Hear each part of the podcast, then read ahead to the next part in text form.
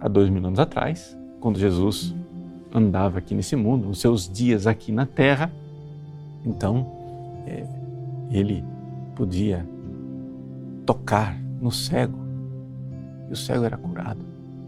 A pecadora arrependida podia beijar os pés dele e era perdoada.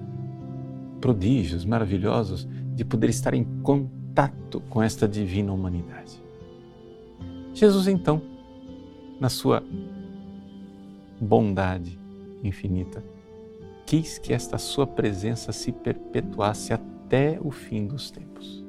Então ele instituiu o sacrifício da divina e santa Eucaristia.